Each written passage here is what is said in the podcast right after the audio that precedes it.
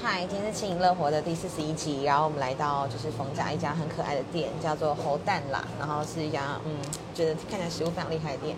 来到台中呢，就特别找了一个我觉得非常厉害的年轻人，然后来给我们介绍，就是他在做的几件事情。第一个是台中市的议会观察，然后还会提他的粉砖，非常厉害。然后再来他说现在呢，他正在进进行这个好民文化行动协会一些在地的一些事情的推动。那我们就话不多说，来介绍这位凯婷。Hello。Hello，大家好。我觉得你非常厉害，因为我自己直接参选过后，我会发现很多人对议会在做什么事情，他们是不了解、没兴趣想要了解。能否说说当时是怎么样创立这个台中市议会观察？嗯，小心看哦。哦，其实呃，这有这个想法是在从二零二零年开始，就是是从二零二零年的九月一直26成立到对不对对我我 我都不记得什么时候，我刚好但一直到回去滑回去看对，一直到现在对。那呃，就大概两年的时间。那其实会会有这样的想法，是因为呃，其实自己或者是一些身边的朋友，大概在二零一八上一次的选举的时候，大概是刚升大学的时候，等于说是我们呃比较可能比较关注或比较投入这。压岁你现在才二十二岁吗？对，呃，让我撞个枪先。没有没有没有好哦，因为那一年刚好，因为那一年选举是大家刚升大一的时候，就身边的朋友或者是一些高中就有在呃，不管参与学生自治，或者是因为以前台中有一个叫青年议会的这个组织，市政府的青年咨询组织。那其实很多当时高中参加的时候都是身边的同才，但是大一届小一届这样子。那所以一八年是第一次大家比较这么认识地方选举这个东西。那后来就发现说从，呃这选举的结果之后，一直到呃，因为当时高雄应该蛮就是风就是风雨很激情的一个对投入，发生了一个一个很大的事件一样。那一直到二零二零年左右的大概这一段时间当中，是我们比较大家开始关注，是选上之后这个整个不管政府或者议会的运作。那有一些朋友就投入了，就是等于说新一届的这个议会里面。那呃，所以就发现说媒体上面所呈现的政治的现况，或是议会里面的情形，跟其实我们真的进去看是大不相同的。就是等于说，呃，地方不知道高雄是不是这样，就是地方很多那个新闻媒体或者是新闻的内容，都跟地方线的记者很有关系。等于说，呃，有一群人可能工作了，因为很多地方记者都二三十年的大哥大姐，等于说这个是台中的这地方的新闻的走向跟这个任何的内容都有一一群很固定的人所掌控。那嗯，我觉得差不多全台湾 应该都是啊，对对，这个部除了台北分以外，对那对等于说这个这个情况就让我们觉得说，哎，好像没办法真的很凸显出里面或者是议会真实平常的状况，或者是说，呃，台中过去也有这样类似这样的监督团体，叫大台中市政监督联盟。那他大概从呃李佳龙市长执政的时期是比较有名的时候，那呃后来他就比较比较少再更新一些，对对对，你知道他背后是谁吗？好比呃，他以前是一些呃，比如像学校的老师，然后比较参与政治的老师，然后跟一些议会助理一起组成的。所以你做这件那或是事情一些公民团体，你做这件事情，你有去问他们的意见吗？或者没有哎、哦就是 因为呃，其实很多人也有建议过说要不要去问，但其实他这个组织因为现在也变得比较神秘，也听过他们内部有一些呃运作上面的问题，所以呃一开始就比较没有先请教，怕说可能、路线上觉得很雷同，或者是就是做法会变得很相似，所以我们想要有呃比较不一样的呈现的方法，以及说就是呃就是等于说那两年的心得，就把它转换成我们想要呈现的样子，那就一直走到现在。其实一开始也没有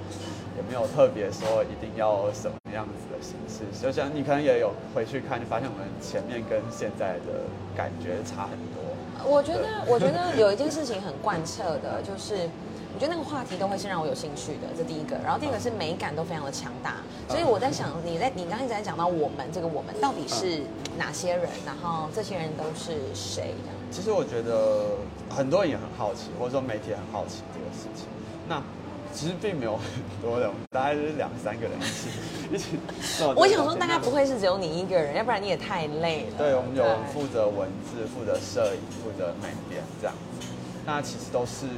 呃这种参与公共事务当中认识的人，那他们可能不一定都在做政治工作，反而是我觉得很重要，是我们需要有很多做政治工作的朋友，甚至现在在做政治工作的朋友，他可能比较有呃及时的消息，我们就不用真的很，因为很很知道说做这个东西，不管是可能高雄现在的，他们很有很大量的时间投入在观看这个东西，那其实这是很花时间的，所以我们就当然这比较讨讲咯，所以我们就比较没有真的是用完完整整的去观察每一个细节，而是去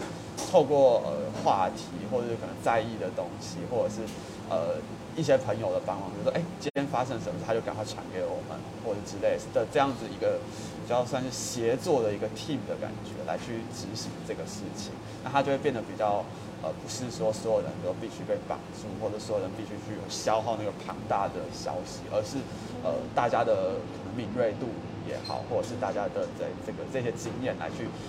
想办法截取我们最需要的资讯跟最重要的事情。这是非常重要的一个步骤，就是你要有人协作。但是我的意思是说，我看到你们做的东西都非常的扎实，好比从一开始是呃今日的事件嘛，就是在议会发生什么事情，然后哎谁没有发言，然后列出来，对然后后来到现在最近是有专访对，然后还有他们的一些故事，以及每个选区的一些调查，对然后哪些党有参有有推出候选人，你们那些数据，然后都弄得非常的，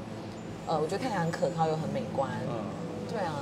但其实因为我们佩服佩很佩服你们团队，很知道说做社群的经营，很需要就是 大家是要大家所关注的东西。但我们就希望说，我们很比如说日常做的东西是大家关注的东西，而吸引人来看。对那，还有星座啊，对，那吸引人来看之后，我们才可以更带入一些我们想要谈的事情，比如说，呃，像这个选区的分析，其实我们一开始也不知道说大家会感兴趣的东西是什么，所以我们就是什么都做这样子。对就是对对就是，呃，其实在这个过做的过程当中，也开始询问一些朋友说，哎，你觉得这一次的东西怎么样？或者是说一些呃比较关注的朋友，就我觉得那个方向是很多人一起给我们的意见，呃，来去呃带领那种呃来去让我们更知道说，其实大家比较关注什么，以及说我们从后台的数据现在可能比较。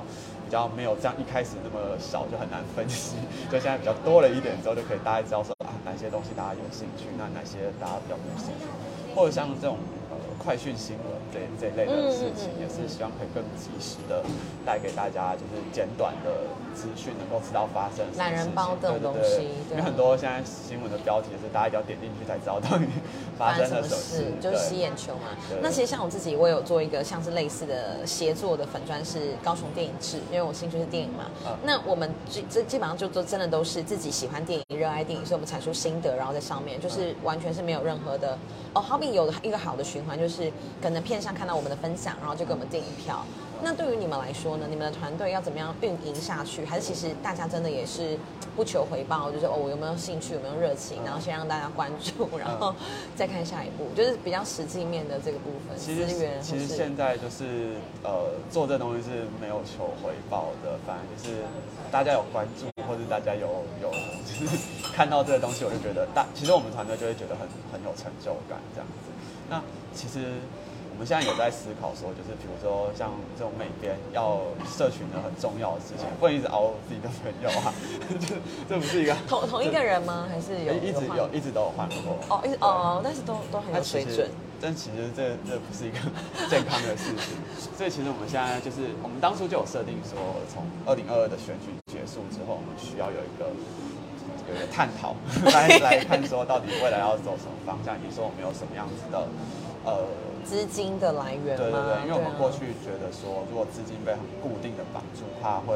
呃没办法做想做的事情。对对对对，所以我们现在也在寻求说有没有这样子的可能，不管是可能跟其他的公民团体合作，或者是说有真的比较呃固定的支持这样子。嗯，所以这个跟那个你现在推的这个好民文化行动有关吗？呃其实没什么关系。哦 对，就是呃，因为等于说，因为台湾台中在做呃在地的团体或者是公民运动，其实就就是一个很小的圈子啊，就很也不是很多人一起在做，所以其实大家都互相认识。所以我觉得像这样的事情，就是大家呃互相帮忙的结果。就希望说可以在呃，其实台中从呃二从二零一四啊，其中二零一四就是民党胜选执政之后，其实整个呃过去很蓬勃的公民运动反而就比较。往下滑了，就是其实现在台中其实你也很少会听到什么事情。对对对对对，那以前是很大家很热衷，或是这个可能也跟社群的那个影响力也有关系。民主咖啡啊，我记得那个对对对，是丹吗？对老丹。对啊，就是那时那个时候真的会比较觉得台中就是一个哇这样的地方。对对对。现在就是王美店，然后很大的烧肉店、密室。所以现在后来就比较，或者说也变得比较固定一点，所以就想要从这上面可能有一些突破这样。那现在在做就比较是，呃，在选完之后我们在找寻方向，说接下来四年，因为我们知道，呃。选举的那一年最多人关注，其实没有选举的那三年就是比较少人关注这样东西。那我们呃过去很多统计啊，其实很多做到快烂掉了的感觉，就是大家可能不再有兴趣，或者说要有更不同的统计方式，也是我们呃可能跟其他县市比较不一样的地方。可能比较其他县市会是呃一个会期会做一个呃评分或者一个颁奖等等这些东西。那其实我觉得这个呃。我自己觉得，我们一些这个团队里面的人很难去定义说，可能这个议员八十五分，那个议员八十分，那这两个议员的差五分到底差在哪边？或是说，呃，我们不太真的就是完全只注重在议会里面的表现，那我们很多时候是更想要呈现，呃，议会的样子，或是这些呃政治人或这些议员他们呃很多的权力关系，像我们揭露的这些，对。内容，不管是权力关系，或者这个权力的传承等等这样子的事情，那我比较想要是把，呃，就是最透明的样子呈现给大家，而不是说先帮大家做好一个分数或做好一个指标，而是就是希望说可以让这些资讯是更能够让大家看见的。这个很有趣，就我刚刚看你的东西，其实有一次你在弄好感度还是民调的时候，刚好是一个最年轻的，好像三十一岁的什么鱼，他就是第一名这样。然后我就发现，其实从那个数据来看，你就会觉得说，年纪其实真的跟所谓的好感度是不是没有关系的。但是就我自己这次参选的经验来讲的话，我觉得标榜年轻不是一个好现象，就是在政治的场域上，大家并不会觉得年轻是好事。有时候对，然后是要看你的声量，或是你做什么事情这样。所以我觉得这件就像你讲的，它错综影响复杂的因素真的太多太多。对，或者是我以为我在今天讲的时候，我就一直说，现在议会里面呃不是正二代就是富二代，那我什么都不是，所以我跟你们很像，我可以更倾听你们的声音。没有，大家觉得没差，就是反而是正二代或是富二代，我觉得大家是可以接受的，就是我们是完全 OK 的，所以。就像你讲的吧，就是真实的样子跟好像我们的理想，我觉得差得很远。那到底怎么样是一个比较健康的样貌，或是多元小党林立？我觉得那个真的离现在的民主嗯很远。因为我觉得这个在台中有一个蛮关键的事情。我想高雄可能在县市合并之后也是这样的现象，就是其实现在台中要选上一十亿人，你一定要一万票，没有一万票是选不上。像尤其是像这一次也是起跳就是一万，那。呃，这样子要怎么让小党有办法真的有选上，或者一个年轻的还好？因为我不觉得我们真的不支持年轻人。其实从这次十八岁公民权来看，你不觉得很难过吗？就是，但是我觉得特别的事情是，以台中这次的选举来讲，只要是政党所推出的新人，呃，两大党所推出的新人，都可以拿第一高票。白乔英对，所以其实我觉得，呃，台以台中来讲，这次是呃，不管是每个选区，几乎都是这样，就是出来的，尤尤其是接棒的新人，他其实不管有他呃可能既有的基础也好，再加上，其实我觉得呃选民是很支持，尤其像在西屯区就好，就西屯区这一次的接棒的这位新人是国民党的呃议员的儿子，那他其实就有办法拿。我们的是徐彩珍，就是徐贵 女儿。对，那其实我不觉得说不不会给年轻人，或者是说，呃，这可能也是现在的一个很比较难过的现实，就是一定要是呃这两大党。的人才有真的或者是有办法拿到一万票以上，或是谁的后代，对吧？对如果以以我们刚刚谈论的对话题来讲，就是这样的现实。对这样的实力，那这样确实也是会影响选民，就真的比较容易去投给可能会当选的。其实我觉得，包含我也是，我也比较比较是会支持，真的是有办法或有摘掉选上的，因为台中的呃一个选区最多就是选六十，所以其实每两个政党。每一次的选举，其实那个那个幅度变化都不大，在议员的席次上，尽管你看到就是的的市长的选举都是可以倒输二十万又赢二十万这样的四十万的摆幅再去摆的，那但是议员席次几乎是很固定锁在那边的，所以说对于每个政党那个下来一起上去一起都很关键，所以每一个选区的那个压力都真的太大，所以真的会让所有的选民并不会去太有机会去支持所谓的小党或所谓的呃比较独立的参选的。我觉得这是我们现在比较呃选民也很清楚的一件事情，或很清楚的一个现象。所以呃，我觉得大家都很有办法在政党上面支持新人，所以其实很担心的都是 呃比较老将的的议员，嗯然后很担心被新人超越，或者被新人就是很强大的资源来去超过。那新人压力很大，因为要在这里突破任何一席都很困难。有认甚至是政党里面的的新人也是，所以我觉得以台中来讲，选民都很愿意支持两大党提出来的新人。听起来好难过，对第三势力就是完全没有空间的感觉。嗯对对对。那那在聊就是其他话题之前，真的可不可以请你介绍你自己啊？就是为什么你这么年轻，然后你对这些事情有这么敏锐的观察，我觉得很厉害。呃，那我是凯婷，那其实呃今就是现在是逢甲念都市计划的学生，那研究所了吗？没有没有现在是就是大三大嗯对，那呃这个这个过程或者参与这些，其实就是从呃高中的时候，就是台中有青年议会开始，就比较投入了真的体比较体制内的公共参与这样子。那一直到现在，其实同时也还是呃市府的亲自委员。就是到现在，那呃观察议会的这个事情，等于是我觉得是我自己对于这些呃地方派系或者权力的这些流动的这些小故事，其实我觉得特别的感兴趣。这样，那其实也知道说台东是一个，其实我觉得不管是地方派系或者是以民党的派系，现在也比较蓬勃的发展，它是一个。呃这些权力的流动都都跟这些故事很有关系。那尤其是地方派系，虽然像高雄就地方派系就有三个派系，那但是台中就是很确实的就是两强的对决，从两强的对决一直到两强的合作，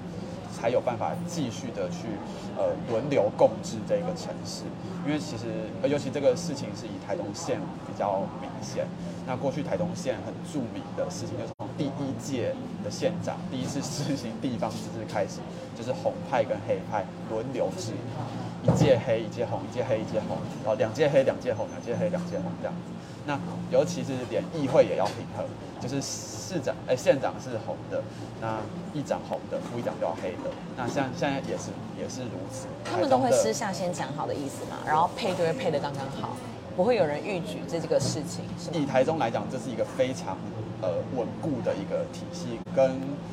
我不晓得高雄是怎么样，但是跟苗栗就是很显得不一样。苗栗有分成了大黄、小黄，然后哎大刘、小刘、新黄、老黄这样子有四个派系，用姓氏分两个，然后再分成四个，而他们之间的流动是非常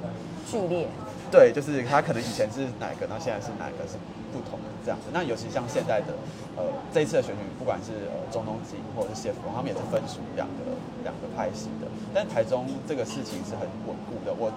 是红的就不能被写成黑的，是黑的就不能被这是有义气吗？这因为呃，从他们的始祖开始，其实就很明确，就是红派其实是呃雾峰林家的后代，呃林鹤年先生第一届的县长，呃所创立的这个派系，那他也结合了呃山县的一些资源，一直演变到现在，其实它也比较不一样，变成呃海线是由呃清水的张张家的这个家族跟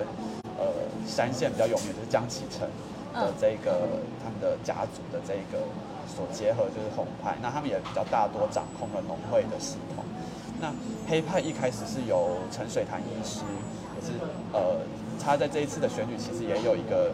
有一个后代，就是北区的陈云荣，可能有听过，她是张英市长前市长的女儿。她其实要追溯在她的上上上上代，就是陈水潭医师，她的阿祖还是阿太祖这陈水潭医师。那其实这个拍型就很明显看到这些都是错综复杂的联姻关系。那从陈水潭医师开始，因为那个时候的呃医生，日治时期的医生都是穿西装，真的很多的说法是说，因为一群穿西装的人看起来欧欧的，所以叫欧派这样。这个是比那另一方面的说法，也有说当时的竞选的海报或者是他们的名片等等，很明确区分成红色跟黑色，而演变成红派跟黑派这也是他们的说法。那其实黑派一直演变到现在比较著名的就是。海鲜杀戮的严家的家族，这样了解，一直到现在，从黑西装到黑的没有。那其实其实就是这个体系是很明确，一直到现在，因为他们曾经在呃一九九七年的时候面临到不管是台中市或台中县，就是都翻转成民进党执政。那那一年也是台湾这种地方包围中央的一个故事的呈现。那台中变成张无英市长，台中县变成廖永来的县长。那这样，这对地方派系来说是一个很重大的挫败，因为当时其实国民党，国民党有两组，那再加上派系的一组，总共有泛蓝就是有三组候选人，要分裂到三个才会输给民进党的时候，他们就知道这个分裂是没有办法走回头路的，一定要合作才有办法继续的共治或者继续的共荣，直到了像现在，那他们的不管是以区域资源、产业特性也好，都是非常的。有默契的讲好的分开的很多元哎，对，政治对他们来说就是一个家族事业，非常有趣哎，在你的分析底下很好玩，所以其实我觉得呃这些故事是很值得分享给大家看。你要怎么样写出来，或是怎么样把它阐述啊？你讲的真的。很好听哎，没有没有，这个其实也是现在在在在想的，就是其实，在上一届选举当中，有一个很著名的那种派系的分析的表，台中来，你可能去打台中地方派系，就跑出那一个，不是不是，是一个是一个网友做的，那我也不知道是谁，但是从 PPT 上面出现的，是，那那个表就一直一直用到现在，那就做的非常好，对，因为它虽然有有很多呃里面的成员都有所调整，但是它其实都还是很忠实的呈现。台中市的这一个很紧密的稳固派，当然我们呃其实做越久就更难的去指认说一定是黑道，一定是呃有什么不法的利益的纠葛，就很难去做这件事情，或者要更小心的来去检视这个东西。因为我觉得这里面的的细节不是可能黑道一句话，或者是说或者说黑金或者是等等这样就可以带过，它其实是。非常非常复杂、非常错综的一个体系，真的比《冰与火之歌》还要精彩。而且而且，就像我讲的，就是我在参选过程中，我就很挫败，就是不仅是像我们这样年轻素人没有机会、没有资源的没有机会，其实我觉得更多人他其实是在意，好，不管你是蓝的或是或是绿的，我就我就是想要看到我的生活，他是可以很安稳的过。他他没有想要就是类似在意什么议题，然后被实践或者被动荡，他只想要。延续这种安定感，所以我觉得，在你刚刚讲啊，不管是哪个派系，他们轮流执政或轮流当家也好，他们反而是不是可以更容易去推动一些事情？在你的观察里面，还是说我我当然其实因为没有，我甚至觉得，如果你没有加入这个体系，你就很难真的知道这个体系真实真正运作的方式。所以我觉得其实很难讲，我自己都很难讲说，就一定他们就是呃。要他们当家才有办法推动些什么，但是我觉得在以地方的资源的分配，或者是说，其实很多人会会愿意或者很坚持要投给这些人，是因为他的工作可能就跟这些事情有关。没错，尤其像呃台中海线来讲，好了，呃过去史爱丽那样的候选人其实有揭露过，不管是码头或台中港码头的一些产业的这些金流等等的，就可以知道说这个呃。台中，尤其是以海鲜地区，不管是港务啊、有沥青啊、水泥啊、焚化炉啊、垃圾处理啊，各种这些产业营造等等，它都是一个很紧密的结合。那呃，这一些环环相扣，对这些环环相扣的东西，都是其实有一个地方出问题，它就是对整个利益结构是动荡的事情，或是它是有所突破的事情。那为什么呃在年初就是尽管我们年初才进行了立委补选，那呃民党或者泛台派来讲，在在这个选区获得了胜利。那为什么这次又是一个极大挫败呢？其实我觉得是因为当时的所谓的不稳固的事情被大家发现了。就是呃，这个不稳固指的是说，或者说不公平的事情，因为大家其实在这个这一个体系里面最讲求的就是平衡、公平。义气，对对，我觉得不一定是义气，嗯而是说我们大家都是要共同的获取利益，或者说共同的这个利益不不一定是不好的事情，而是说地方的利益也要被兼顾的，或者说我不能说我就是要有口饭吃啦，你不要来。对对，那当时我觉得很重重要的事情，为什么捷运这个事情可以被炒起来？捷运旁边有特定家族的土地，捷运的路线因为利益的关系而改线，而对政策有所影响。嗯我觉得当时在很多地方听到的人都是说，呃，是记忆犹新，就是如果或许可以知道呃一些建设的历程的话，国道三号其实当或是高铁当时的建设都跟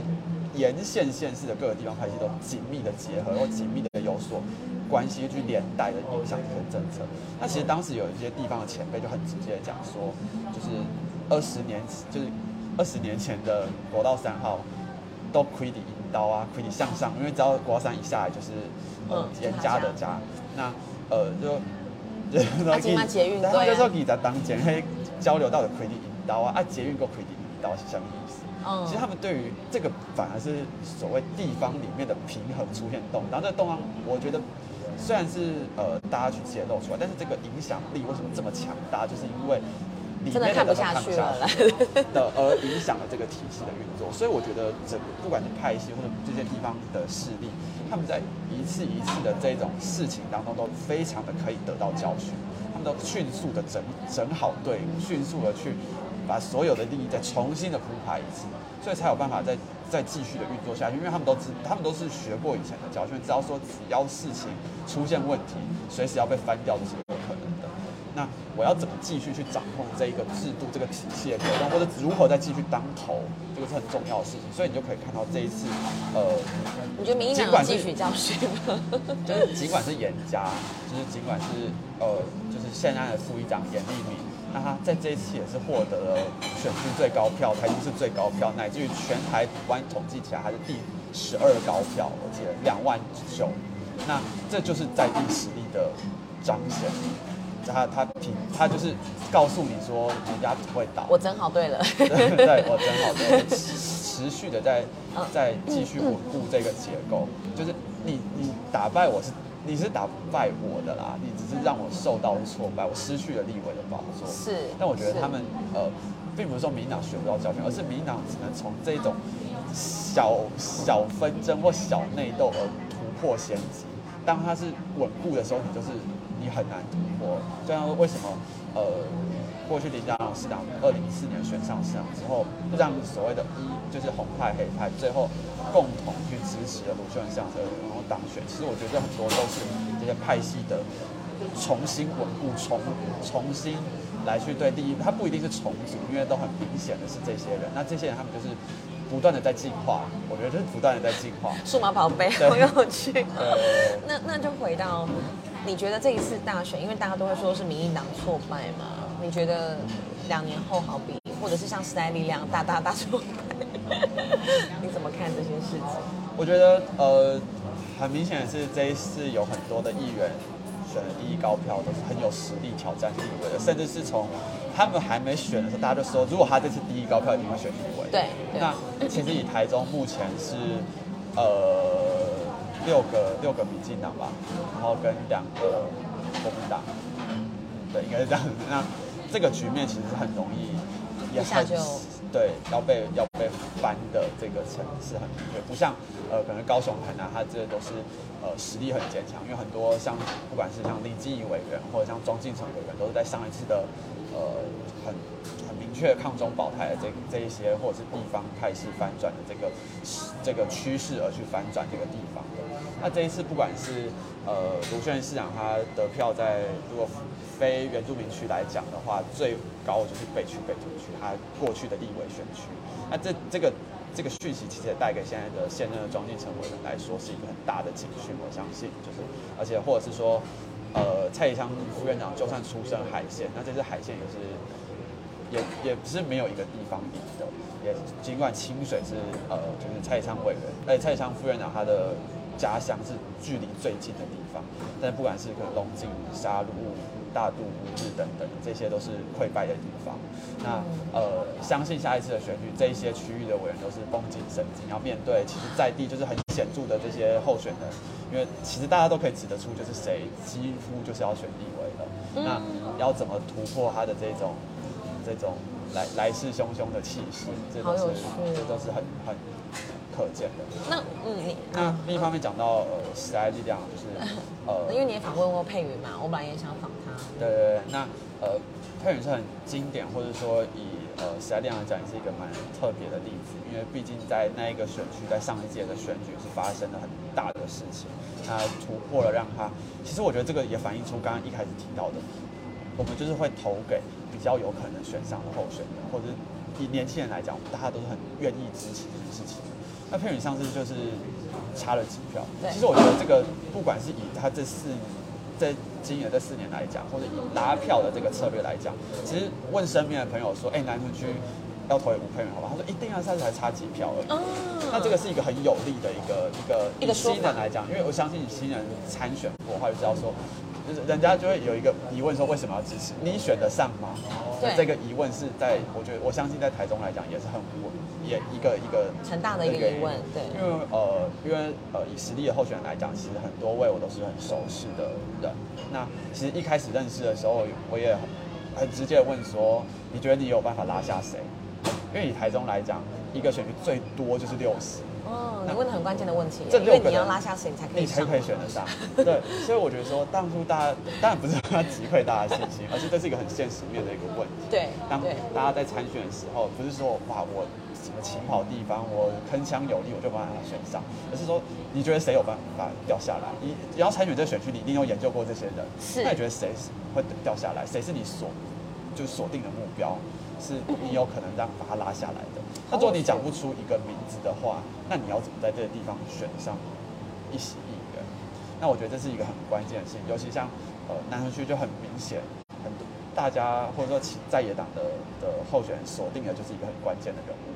那尤其我觉得这个天时地利人，包含说佩云这四年的耕耘，其实从其他的候选人，我在访问其他候选人的时候也说，呃，他是这四年来我怎么换的佩云就很近，这样就尽管是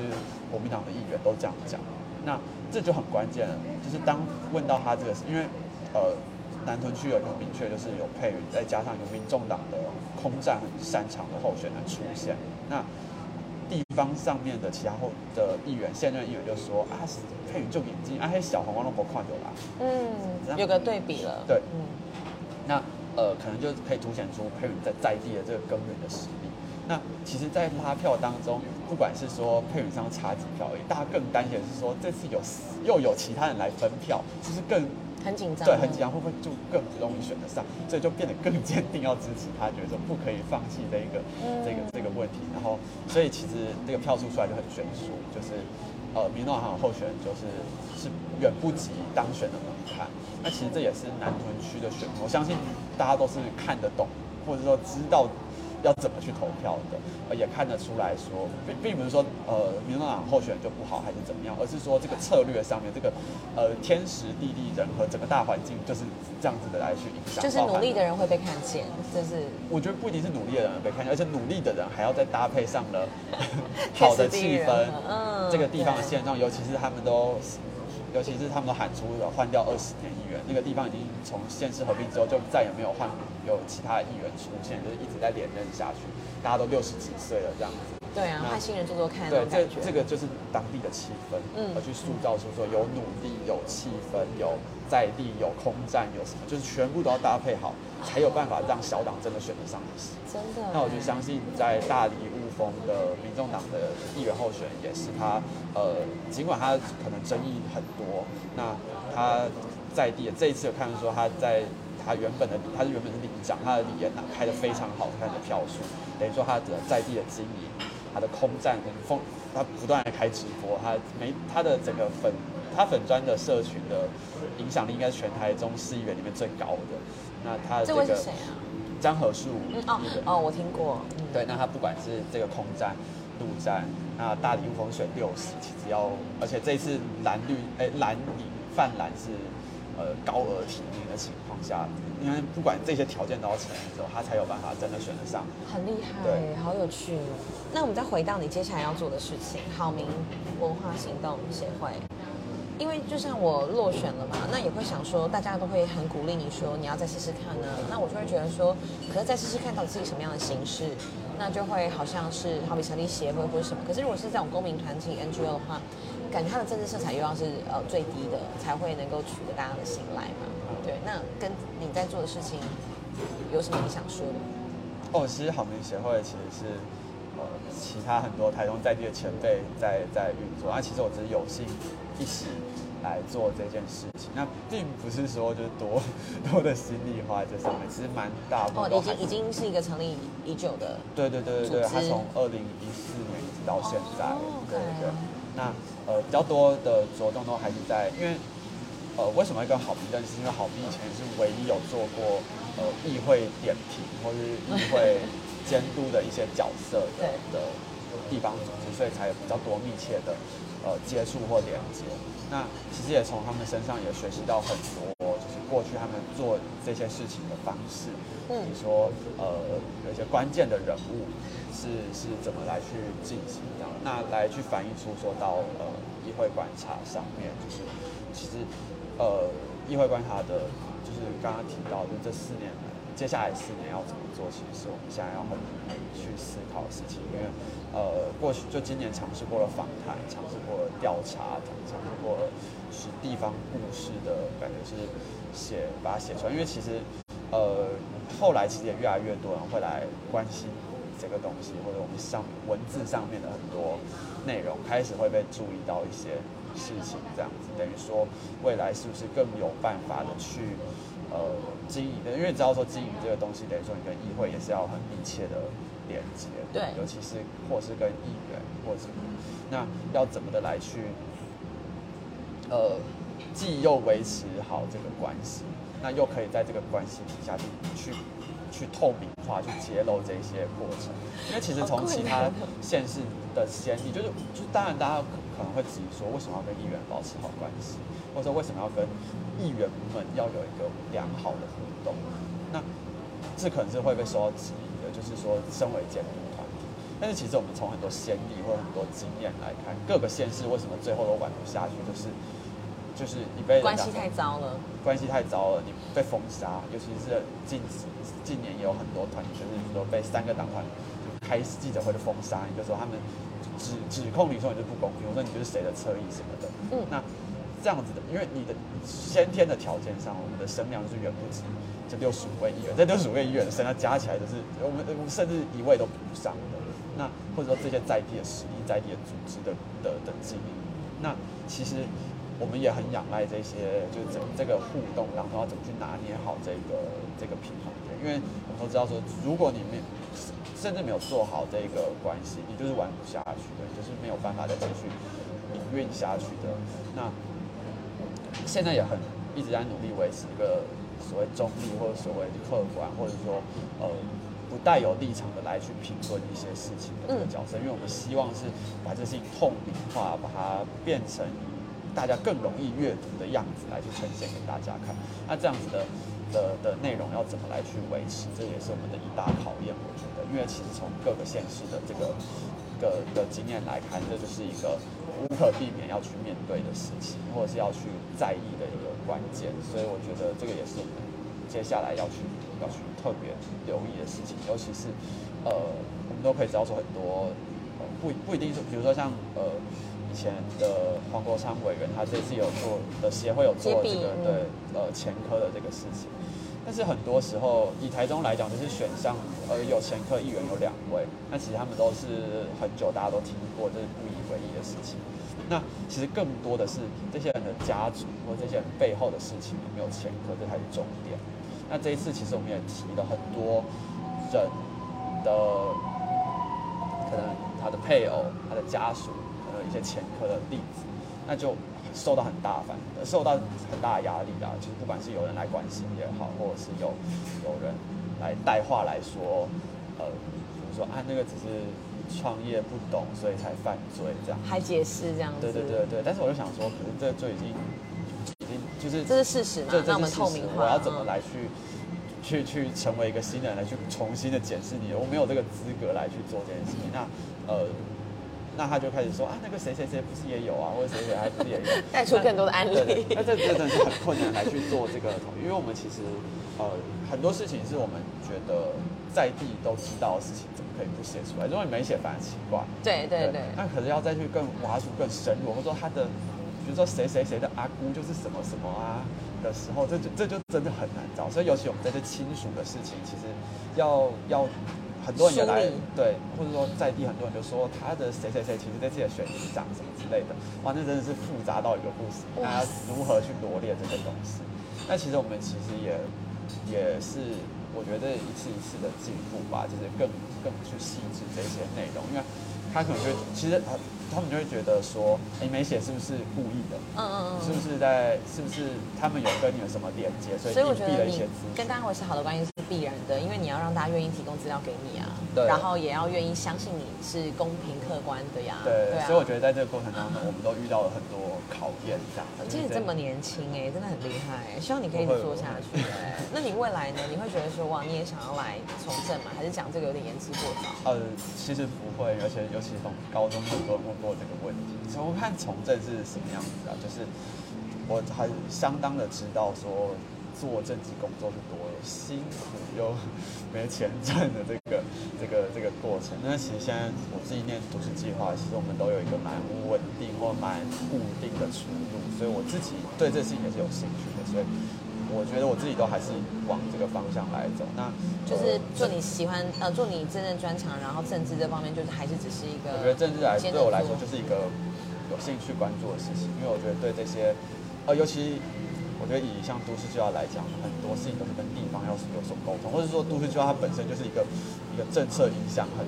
很剧烈的一个一个领域，所以我们跟政治是脱不了关系的。真的哎、对，所以其实我觉得我只是比较想要用这个角度来去参与、来去关注，而并不是以竞选的方式或者以成为更政治工作者。呃，我觉得尤其是像刚刚提到很多地方派系跟土地都很有关系，这就是我们很重大的连接。尤其是其实我们呃现在这个学期在做的一些内的呃内容，其实很多其他朋友也跟跟那个呃我们做的区域是龙井，那它就是海鲜，那很多人也有去访谈艺人等等那其实都可以从这上面带出一些地方的利益结构或者地方的的跟土地有关的事情，这样。所以我相信这个就是未来的城市是脱不了关系的，只是不同的形式来去参与这些，并不是最直接的以选举或者以以参与就是成为政治工作者来去做这样子的的的关注，或者最后我很想问的应该是，我觉得在教育上很很需要去去提到，就是要怎么样才能够好像培养出你这样的一个洞悉啊、观察或是评论的能力？你觉得，好比说在教育方面或是各方面，谁启发了你会影响了你？或是你平常都在阅读什么？我觉得，我觉得